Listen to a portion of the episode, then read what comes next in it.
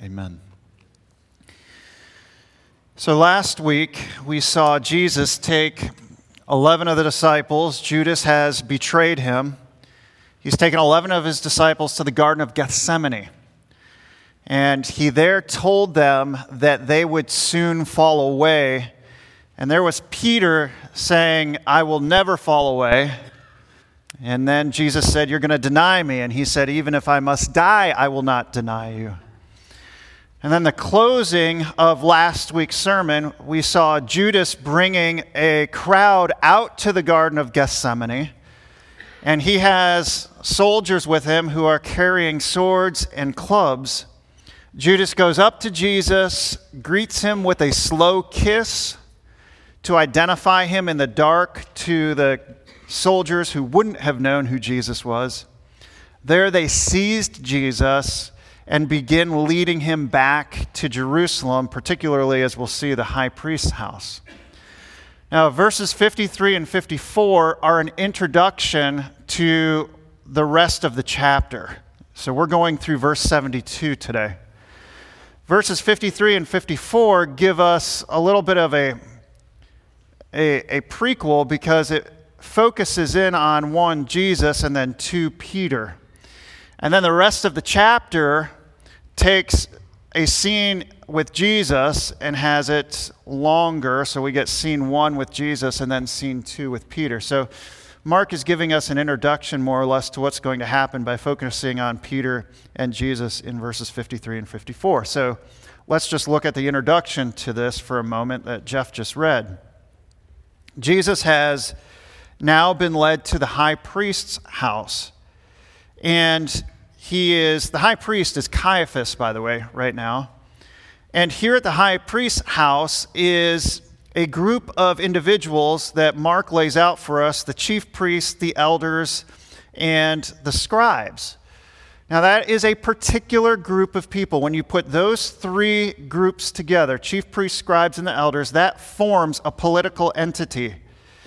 And that group is called the Sanhedrin, which some of your versions might say later on down in verse 55. Some of yours might say the whole council. So we're getting an introduction to Jesus, but we're also getting an introduction to the Sanhedrin. So, who is this Sanhedrin or the whole council? Keep in mind, Rome is the empire, they're ruling Jerusalem, and yet Jews do not want to submit themselves to a pagan authority. They have no authority but God. And so you have a cultural clash that's taking place with Rome being the greater power, but the Jewish citizens saying, we can't submit ourselves to a pagan emperor. And so, wisely, it was either under the Greek Empire or the beginning of the Roman Empire where the authorities, the Greeks or Romans, realized that they should create a buffer system. And so, this buffer system would be a Jewish political party well, the Jews are religious, so their leaders are going to be religious. So they establish a group of 71 members. That what, that's what makes up this political religious party called the Sanhedrin. And this Sanhedrin functions as a buffer between the Jews and the governing authority. So that the Jews see themselves as submitting to the Sanhedrin, and yet the Sanhedrin is in league with the Romans so that they can sort of be that in between. They can govern the Jews, and yet the Jews can submit to the Sanhedrin without feeling like they're completely submissive to the Romans. It was a wise political maneuver. Now, something about this Sanhedrin. Like I mentioned, they had 71 members in it, but all it took was 23 of them to come together to form a quorum. When the quorum came together, they had an authority or they had the freedom to imprison people. They would have their trial and they could render a verdict. However, in terms of punishment, one punishment that they could not carry out was the death penalty. That's because Rome is the empire and they are the governing authority. They don't want other people going around carrying out a death penalty under their rule and reign. That's where Pilate is going to come into the story next week. The Sanhedrin is going to find Jesus guilty. They want him killed, but they can't do it. They have to have Rome execute Jesus. So they're going to put pressure on Pilate. They're going to put pressure on Rome. So they don't have that authority.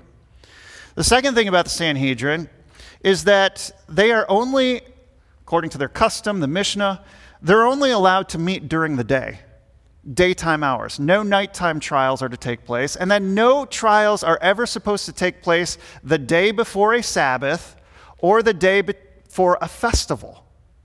Now, from our study in Mark, we know that this is happening during the week of Passover. So, Sanhedrin technically is not even supposed to be meeting because of the Passover.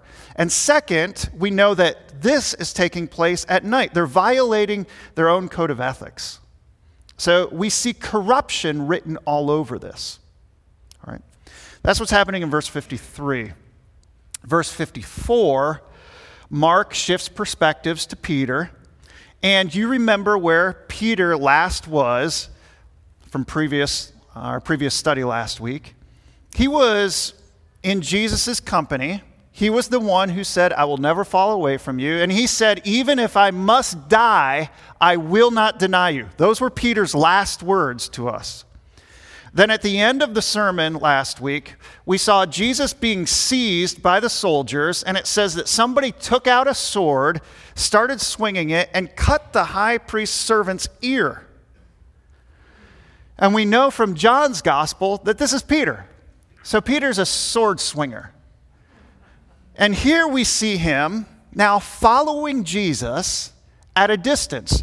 So the soldiers seize Jesus. They begin leading him away in the dark. The text says that everybody fled away, so Peter and the rest probably fled into the olive grove far enough away so they couldn't be seen into the dark, but they could turn around and see the lights from the torches and hear the noises from the soldiers. And they could watch the soldiers and that parade that Jesus is now a part of descending off the Mount of Olives down into the Kidron Valley, back up into Jerusalem, and they would be able to follow at a distance but not be seen. Sorry if my mic is popping, there's nothing that I can do about it now. And so Peter is following Jesus at a distance, going to Caiaphas's house, the high priest's house, and he's sitting there in a courtyard, and it says that he's at a distance and he's right into the courtyard of the high priest, and he's sitting with the guards, warming himself at the fire. Okay, so he wants us to see those two things. Mark wants us to see Jesus, who's in the in the court at the high priest's house, and he wants us to see Peter, who has followed at a distance, and he's down in the courtyard at the high priest's house.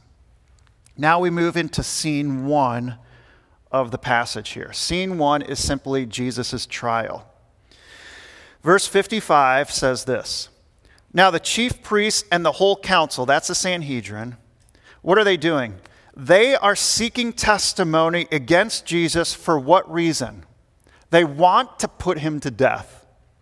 Now, that's not a surprise to us because we've seen this all the way back to the beginning of chapter 14. If you've got your Bibles open there, you can see in 14, verse 1, it was now two days before the Passover and the Feast of Unleavened Bread, and the chief priests and the scribes were seeking how to arrest him by stealth and what? And kill him. So, since from the beginning of the week, they have been trying to figure out how to get rid of Jesus. So, here's why they're gathered together at night. Verse 56 we continue on by seeing that they are looking for people in their court now who can testify against Jesus. But it says here in verse 56 many bore false witness against him, but their testimony did not agree. So they're bringing people in, they're having them take the stand, so to say. Tell us what you heard Jesus say. Tell us what you saw him do. Uh, yeah, what you saw him do. And, and their testimonies, even in front of this corrupt party, are not lining up to give them one consistent story. Now, what Mark does is he includes in verse 58 the most famous accusation that people are bringing. Verse 58 says, We heard him say this. This is about the most they can get on him at this point. Verse 58. We heard him say, I will destroy this temple that is made with hands now, you might look at that and you might say, oh, okay, what's the big deal about that? That phrase, made with hands, is a poke in the eye to the Jews. Because throughout the Old Testament, the phrase made with hands is a description of idols. And what they are saying about Jesus now is here is the guy who has walked into the temple complex, looked at this big building that houses the presence of God, and he's saying that this is one big practice of idolatry. He's blaspheming that way. Now, that's what they were saying, but listen to what else they said. We've heard him say, I will destroy this temple that is made with hands, and in three days I will build another not made with hands. So here's going to be a supernatural place where the presence of God will dwell, and it's not going to be made with human hands, and it's going to be built within three days. It's going to take a work of God. This accusation is not true to Jesus' exact words, but it's close. In John chapter 2, Jesus had come into the temple complex and cleansed the temple. Now, what's interesting, you can study this for yourself and come to a conclusion. That temple cleansing in John chapter 2 is either the same temple cleansing that we see in Mark, which happens at the end of his ministry, or it's a first temple cleansing that Jesus has performed, so he cleansed the temple twice. John may have front loaded it in his book to provide thematic continuity. We're not sure. You can study it out and see if Jesus cleansed the temple twice or if he just did it once. But here's what is said in John chapter 2. These were Jesus' words when he cleansed the temple. The Jews, after seeing him cleanse the temple, said to him, What sign do you show us for doing these things? These things meaning cleanse the temple. Jesus answered them, saying, Destroy this temple, and in three days I will raise it up. The Jews then said, It has taken 46 years to build this temple, and will you raise it up in three days? But he was speaking about the temple of his body here. So, here, what Jesus is introducing in the Gospels is the presence of God in himself. In Jesus' ministry, he's already pointing Jews away from Judaism, if you will, which is God's plan for his covenant people in the Old Testament, but Judaism is going to give way to the Messiah. Judaism is going to give way to the true temple, to the true presence of God. And the true presence of God comes in the person of Jesus.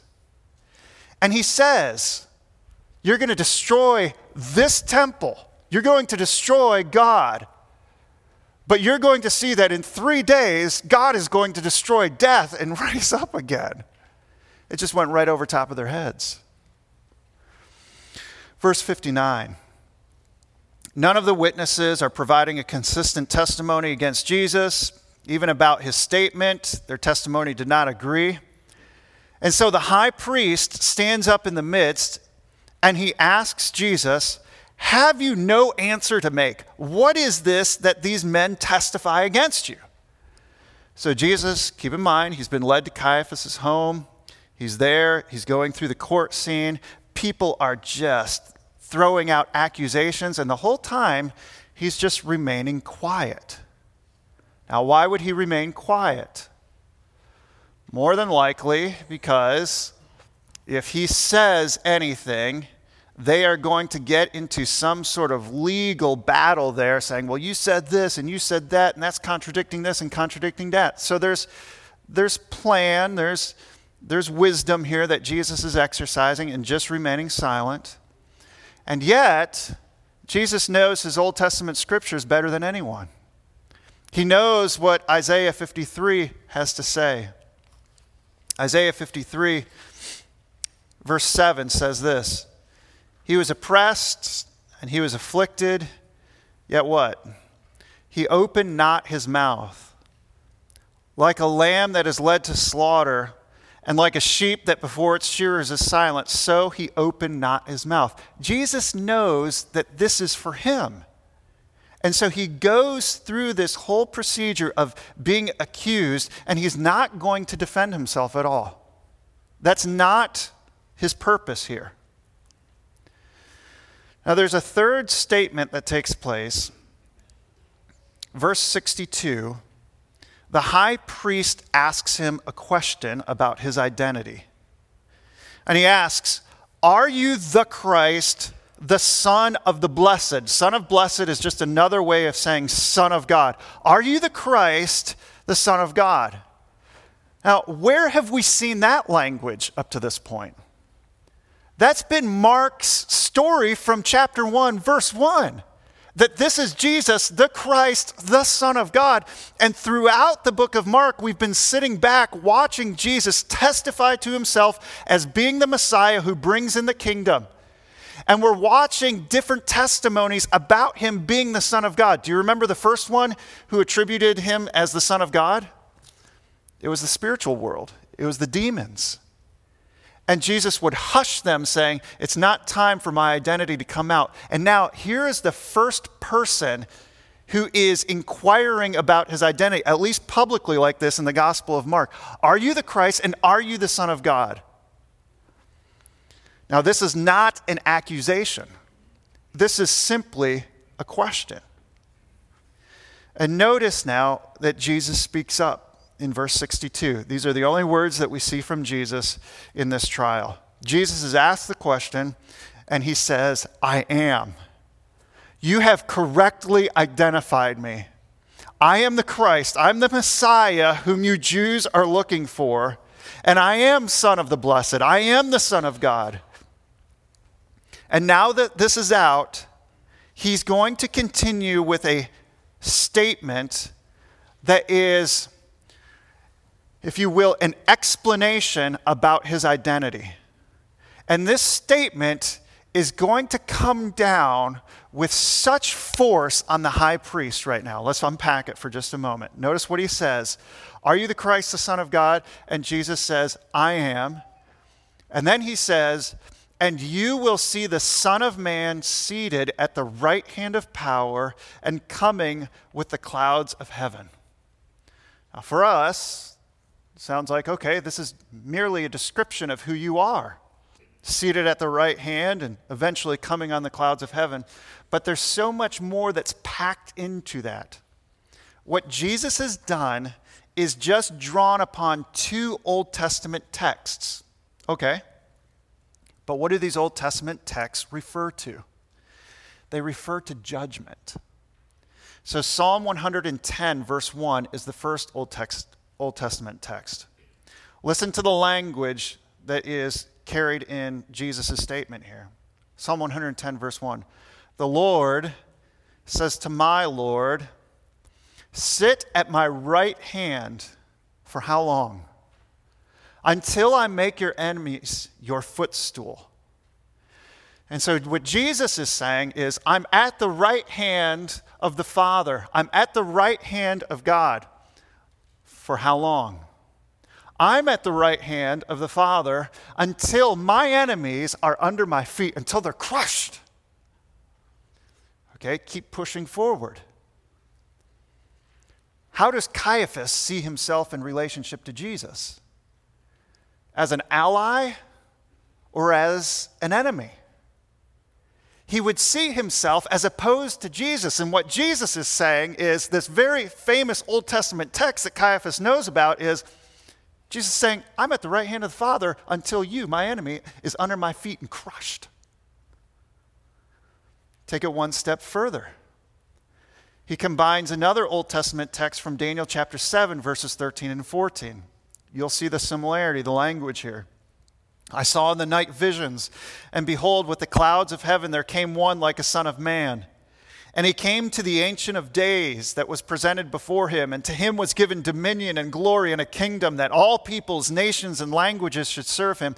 His dominion is an everlasting dominion which shall not pass away, and his kingdom one that shall not be destroyed. So, in the second half of that verse, as it's up there, you can see that there's all kinds of talk about dominion and kingdom, and there's nations that are going to be brought for him, before him. And his kingdom is one that is going to go on eternally. It will never see destruction. It's a sense of total domination here. But notice that phrase on the front end who is this person? He's the one who has come from the Ancient of Days. That's God.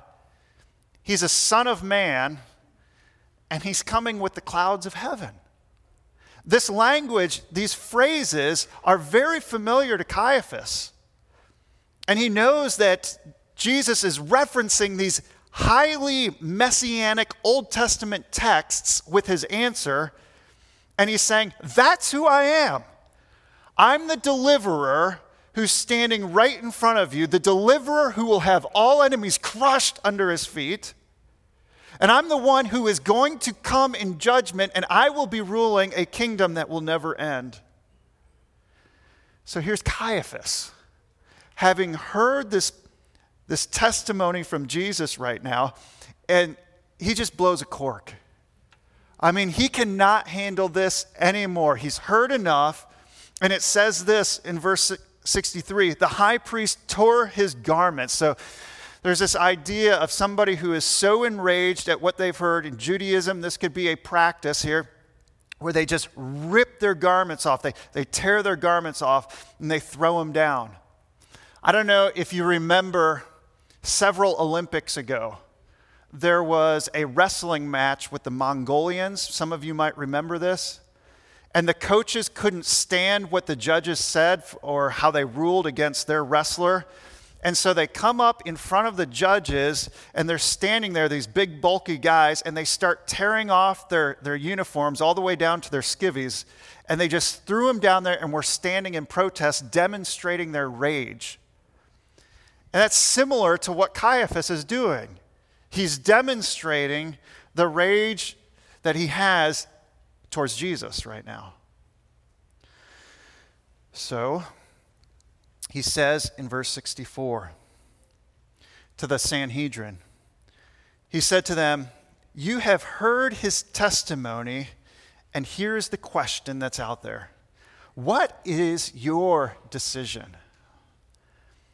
It's such a good question because it's a question that every one of us has to answer when we are presented with the claims of Jesus, this morning, when you are presented with the claims of Jesus, what is your decision about who Jesus is? What is your decision about him being at the right hand of the Father? What is your decision about him who is going to come back in judgment? You might be seeking Christianity out, and you have to answer this question Who is Jesus? Is he just a guy who lived 2,000 years ago, had a good code of ethics, had people follow him around, told everybody to love one another, be kind to one another, be peaceful? Is that who he is? Or is he the Son of God, the Messiah who has come to rescue people from their sins? And if he has come to rescue people from their sins, that tells us a whole lot about ourselves.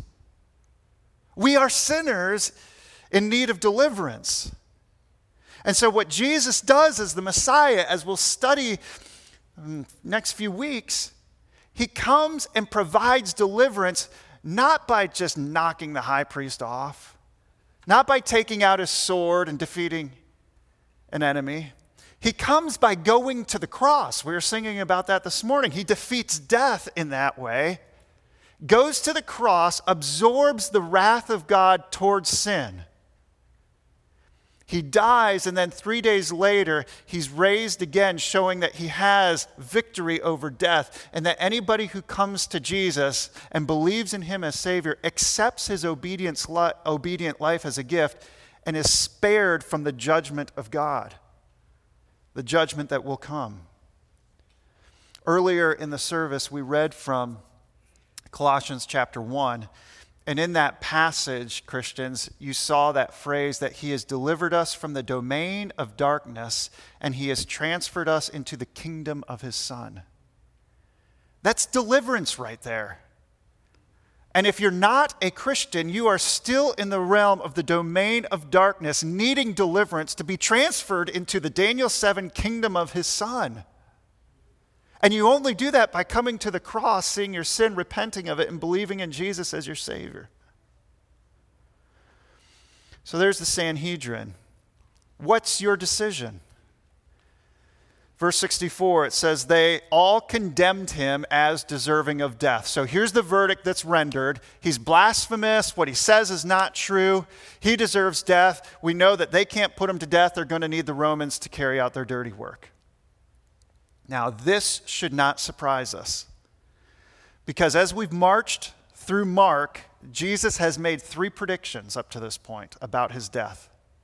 The third and final prediction was Mark chapter 10, verses 33 and 34. He told his disciples, See, we are going up to Jerusalem, and the Son of Man will be delivered over to the chief priests and the scribes, and they will, here it is, condemn him to death and deliver him over to the Gentiles. We'll see that next week. And notice this last phrase they will mock him and spit on him and flog him and kill him, and after three days he will rise. Notice the mocking and spitting, because notice where Mark finishes out verse 65. Some began to spit on him and to cover his face and to strike him. So they put something over his face, they punch him in the face, and they would say, Now prophesy. Who, who just did that to you? And the guards received him with blows. So we know that what Jesus has said up to this point is coming to fruition. It's coming true. What he says is true. And you also have to step back and look at his statement here in front of the Sanhedrin. Is what he says about himself true, that he is the Messiah, the Son of Man? The answer is yes, he is.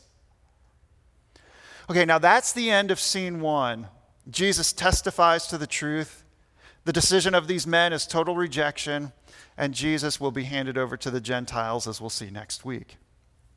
Scene two is Peter's denial.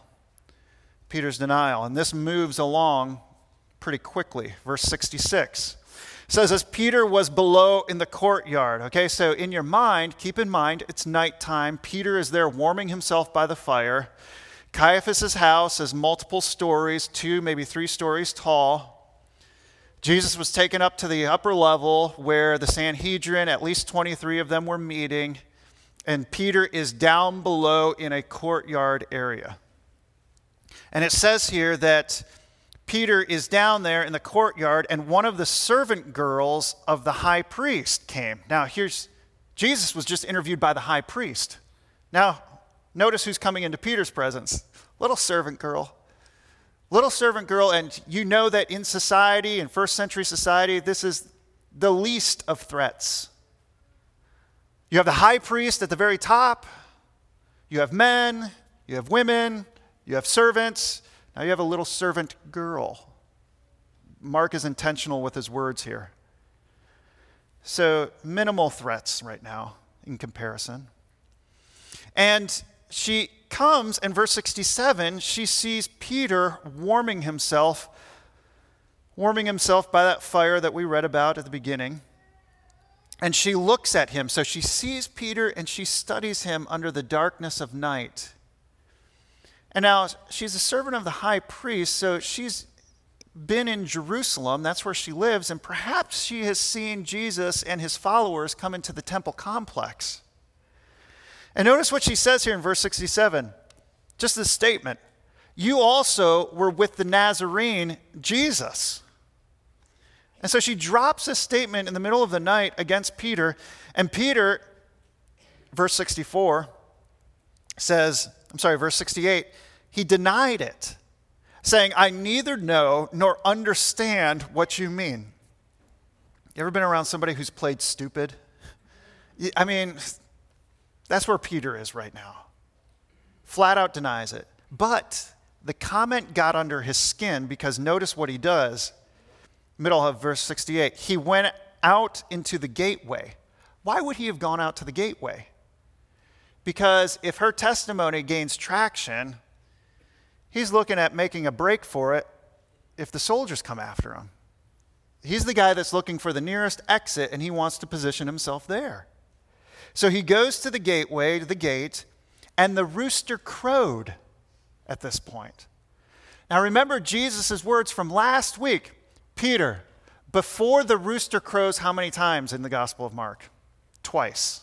Before the rooster crows twice, you will deny me three times. So Peter has denied him once, and the rooster crows. And you would think that that rooster crowing would be enough to jolt Peter that he's on the path to denial. And yet it doesn't seem to faze him. Perhaps because he is now more concerned about his own self protection than anything. Well, verse 69 the girl won't leave him alone. The servant girl saw him and began again to say to the bystanders, This man, he's one of them. But again in verse 70, Peter denies it. Denial number two. And after a little while, the bystanders now that Peter is standing with at the gate, they say to Peter, Certainly you are one of them, for you are a Galilean. Now, if you cross reference this with Matthew's gospel, one of the things that characterizes the Galileans is the way that they talk. All right, so last week, um, some of you, most of you were here to hear Stephen Ellison talk. Could you tell that he was from a certain part of the country just from the way he talked? He's got a little bit of that southern drawl to him, doesn't he? And, and he just kind of kept going on. And now Peter is talking, and he's got a New England accent, if you will. He's from up north. And the people are saying, You're, You are one of the Galileans. That's where Jesus is from. Nazareth up there. Yeah, you are one of them. And notice what happens. Verse 71 But he began to invoke a curse upon himself and to swear, I do not know this man of whom you speak. And I think that what Peter is doing by invoking a curse here, there's kind of a split understanding of this. I think what Peter is basically saying is, Send me to hell. This is the curse. Send me to hell if I am one of them. I do not know him at all. Like, let judgment fall on me, the worst of judgment fall on me. I, do, I swear to you, I do not know him at all.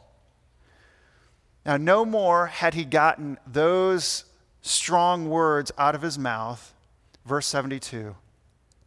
Immediately the rooster crowed a second time. And Peter remembered how Jesus had said to him, Before the rooster crows twice, you will deny me three times. In Luke's gospel, it's very personal in Luke's gospel. We see that wherever Jesus is, he turns and makes eye contact with Peter right when that happens, across the courtyard. And here it is at the end of the chapter, verse 72. He broke down and he wept. That's the end. That's where we've come now, to the end of chapter 14. Now, what do we see here? What can we walk away with? There are at least three characters that we can talk about in this story. There's the high priest. The high priest is the one who outright rejects the truth. If you are a non Christian this morning, you would identify with him. You might not be tearing your vestments apart, your garments apart, but you are agreeing with his conclusion I don't need Jesus at all. And this text is like a warning sign to you because Jesus has declared who he is. He is at the right hand of the Father, and that means that judgment is coming to those who are opposed to him. And he is going to come as the Son of Man, riding on the clouds, bringing judgment and setting up a dominion. And so the response, non Christian, when you hear this, is that you need to draw in closer to Jesus and you would need to repent. That's what the Bible says. You're standing in the seat of Caiaphas, you're standing in the shoes of Caiaphas, and you're saying, I don't want you. I don't need you in my life. And what Mark is doing here is by showing, showing us all of the predictions that have been made coming to fruition up to this point. He's saying, No, Jesus is who he says he is. And there are at least three evidence that we see in Mark that claim that Jesus is who he says he is. We see his predictions that have been uttered and then have come true. We're going to see here in just a few paragraphs, if you will, that the temple curtain that sections off the Holy of Holies, where the presence of God is. It's going to be ripped from top to bottom. No person is going to come and do that. It is going to be supernaturally torn from top to bottom. And it's God's way of saying, My presence is no longer there. My presence is in Jesus. Here's the new temple. Here's where you gather. And one of the awesome themes about temple theology is that who are we and where are we now? We are united in what body? The body of Christ. We're like stones who are being built up into this temple. That's where my presence is. It's no longer there. But the third, and I don't say this lightly, I, I think it's an appropriate way to say it, the most damning piece of evidence is that in three days, Jesus is going to rise from the dead, showing that he has defeated death, and his resurrection is going to validate all of the claims that he has made. If Jesus rises up from the dead as he prophesies, the most difficult, impossible task to face, if he does that and it's true, then surely everything that he has said up to this point is true. So, non Christian, here you're looking at the story of Jesus, and you can say, Man, I don't know, anybody can make predictions. We see it all the time. People make predictions. The stock market's going to fall. We're going to return back to this and that. And I don't know, maybe. Other people make predictions. The end of the world is coming. Gather up all your stuff. Okay, maybe, maybe not, maybe, maybe. I'm going to die, and three days later, I'm going to rise. Who's done that? Only Jesus. And so Mark is drawing you in, saying, He is the Messiah, He is the Son of God. You must repent and believe in Him. Second character there's Jesus.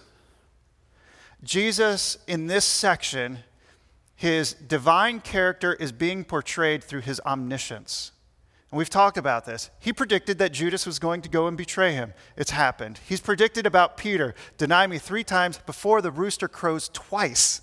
You know, you want specifics, there it is. Jesus knows about the sins of his people.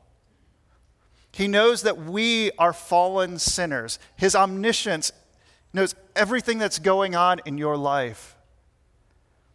And yet, he sees his purpose under the will of the Father to come and save us as sinners. He knows us in our sin, and yet he's come to save us and to give his life as a ransom for many. That's Jesus in this. So, know this, folks. Jesus knew about your sin this last week. It never caught him off guard.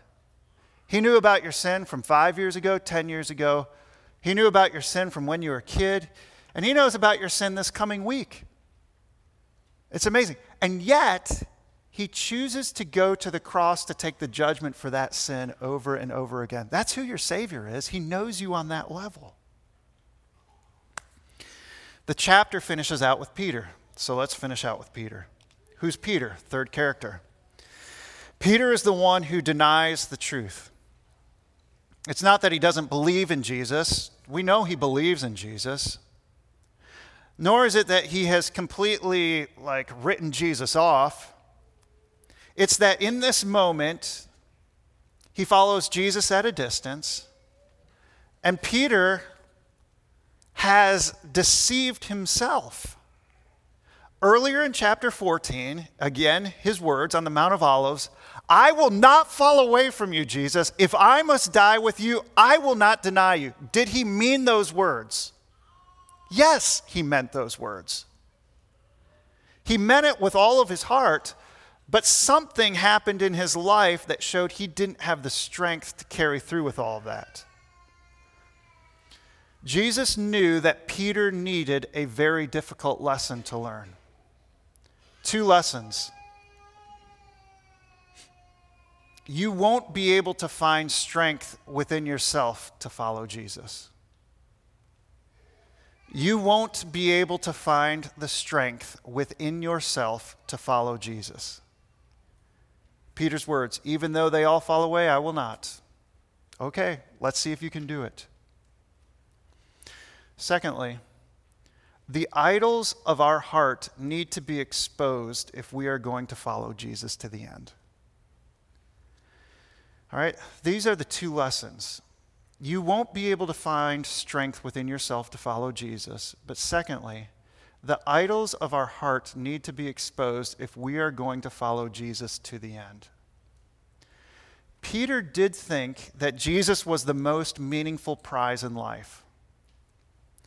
But Jesus could see that there was a greater idol, and the idol that Peter has in his heart is the idol of self preservation.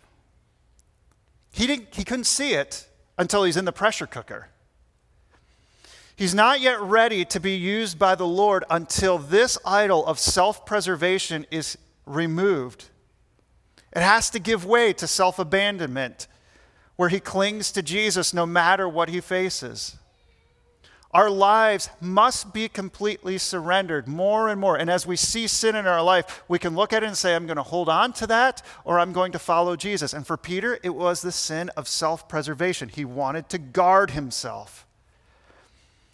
So many of you grew up in homes like mine where your mom used to have shelves of canned fruits and vegetables down in the basement. It was a way of preserving those fruits and they stayed right there on the shelf until you were ready to use them. And what happens in our lives is we have that similar tendency. I want to preserve my safety. I want to preserve my resources. I want to preserve my family. I want to preserve my kids. I want to preserve my priorities. But in so many ways, what we are doing is actually putting ourselves on the shelf and not being used by God to the point that when the opportunity comes to be used, maybe we would deny our relationship with Jesus in front of others or cut ourselves off from others so that we never have to explain our Christianity to others. But when Jesus comes into our lives, he's calling us, if you will, away from ourselves, which is actually freedom. We're so wrapped up in ourselves, and Jesus is saying, No, I'm going to show you what it looks like to be freed from the chains of yourself. I'm going to break you free from this chain, break you free from this chain, and break you free from that chain. And Jesus knew that Peter had to be broken from the chain of self preservation. Why? Because he had more work for Peter to do. As you follow the story of Peter throughout the Bible, it turns out to be a wonderful story. All right, so let's finish there. Turn over to Acts chapter 4. Acts chapter 4. I'm not sure how long this is after Jesus' resurrection, but it could be a matter of months by the time we get to Acts chapter 4. So, what I'm saying is a very short window. Acts chapter 4. Peter has denied Jesus. And in this chapter, we see him back in Jerusalem where the high priest has his turf. He goes into the temple and he heals a lame man. And everybody in the temple complex knew that this lame man was a fixture there and that there must have been something supernatural that takes place. So Peter heals the lame man and he begins gathering the crowds and telling them about Jesus. Well, guess who's there? The same high priest who tried Jesus. And he has Peter imprisoned this time. And he brings Peter out in front of the religious leaders and look down at verse 10. Verse 10 Peter is asked the question, by whose power, by whose strength did you do this? By what name did you do this? Verse 10 By the name of Jesus Christ of Nazareth, whom you crucified, whom God raised from the dead. This is right in front of Caiaphas now again. This is Jesus. He's the stone that was rejected by you, the builders, which has become the cornerstone. And notice his last statement there is salvation in no one else, for there is no other name under heaven given among men by which we must be saved. Now, you look at Peter from Mark chapter 14, outside of Caiaphas' home, denies Jesus. Now you look at Peter in Acts chapter 4, right in front of Caiaphas, and he won't deny Jesus. And Jesus goes on to use him greatly throughout the book of Acts. The change that takes place is a change that God worked in Peter's heart. And you can see that there's no more self preservation. It's not about holding on to my life, it's about following Jesus faithfully to the end. And so in Mark chapter 14, folks, we often find ourselves here. We find ourselves feeling like a failure, seeing failure, but we see that Jesus is not one who just puts us up on the shelf and leaves us there. The work that he begins in us, he's going to finish. And we move towards Acts 4, and we see his work unleashed in Peter's life and gives us hope for our life. Happened through repentance. Peter gave up his life and followed Jesus. And so here we are, where we're either going to die to ourselves and die to our sin and follow Jesus, or we're going to deny Jesus and follow ourselves. And we come out of Mark 14 with a question Are we going to follow Jesus this week or not?